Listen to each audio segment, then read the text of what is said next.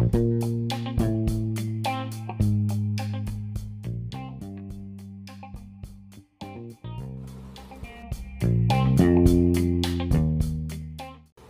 hapon po sa lahat at bago ko po i-share sa inyo ang Word of God, samahan niyo po muna ako sa isang panalangin at awitin.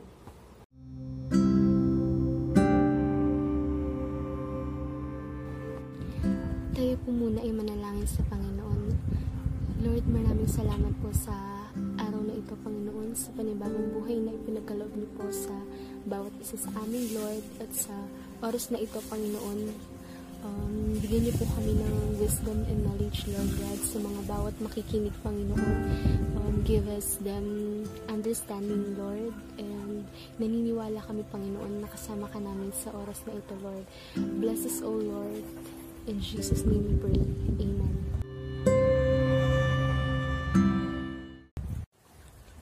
Samahan niyo po akong umawit sa Panginoon. Awitin po natin ang Here I Am to Worship.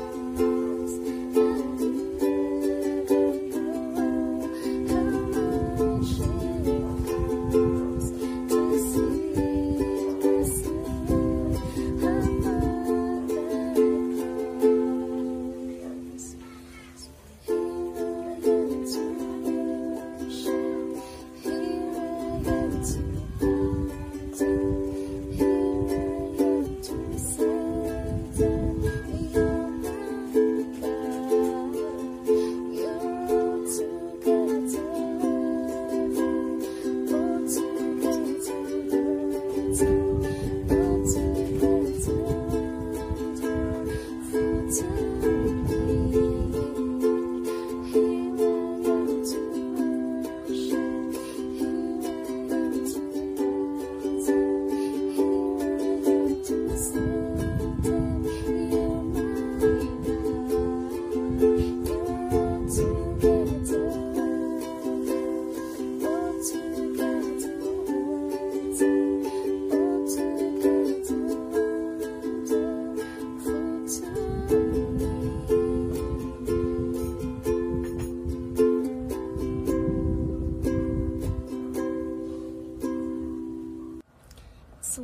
magandang hapon ulit sa lahat ng mga nakikinig.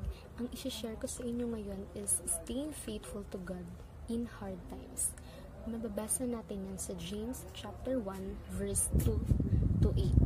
So, lahat naman tayo ay dumaranas ng iba't ibang pagsubok. So, paano ba natin mapapanatili yung faith natin kay God? So, sabi sa verse 2, Consider it pure joy, my brothers and sisters, whenever you face trials of many kind. So, we must face trials with joy. So, it doesn't mean na you have to pretend to be happy kapag tayo yung kapag tayo ay nakakaranas ng sakit o pagsubok sa buhay but to have a positive outlook. Sa mga believers, kapag nakakaranas sila ng mga trials o problems sa buhay, they have a positive mind kasi alam nila o natin na nandiyan si God na magbibigay sa atin ng lakas. And also, yung mga trials na nararanasan natin, yun yung test para sa atin kung gaano ba kalaki o katatag yung faith natin kay Lord.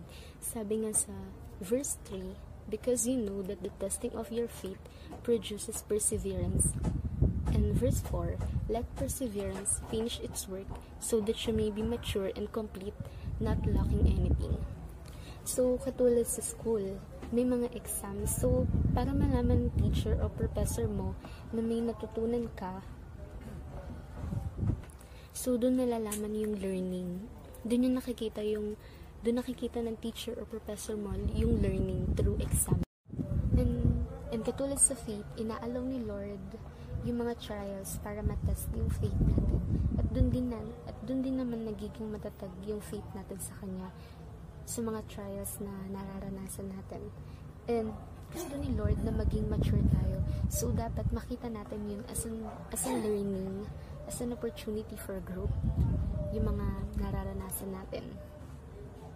And yung mga trials na binibigay sa atin ni Lord, dapat maunawaan din natin yun na binibigay niya yun dahil alam niyang kaya natin, kaya natin mapagtagumpayan.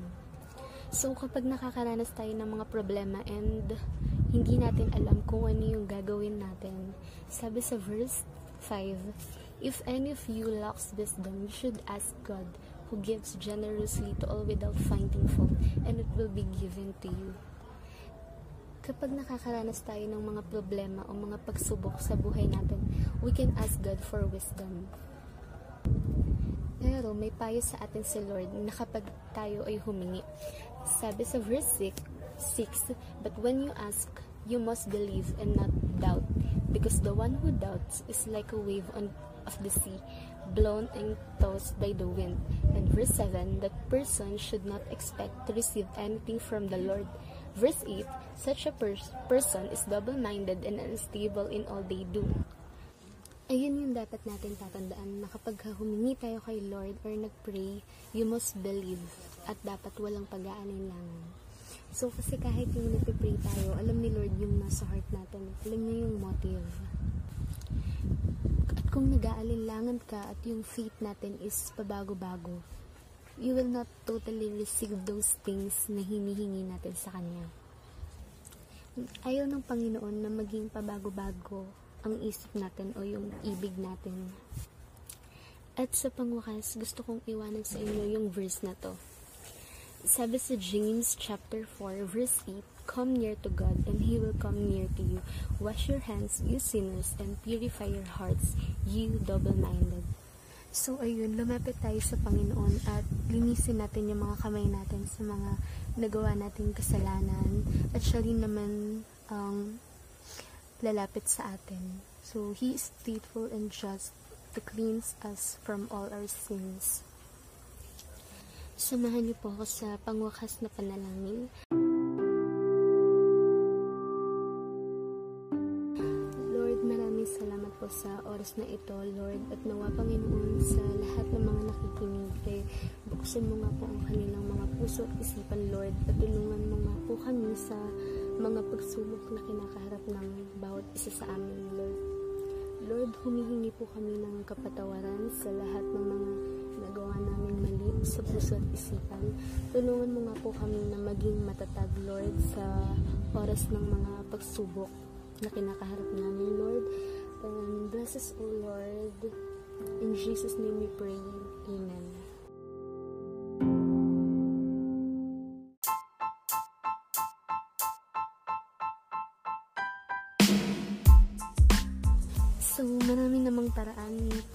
Mapanatili natin yung faith or mapatatag natin yung faith natin kay God. So, syempre, dapat hindi mawawala dun yung pray and yung devotion natin, yung pinaka-importante.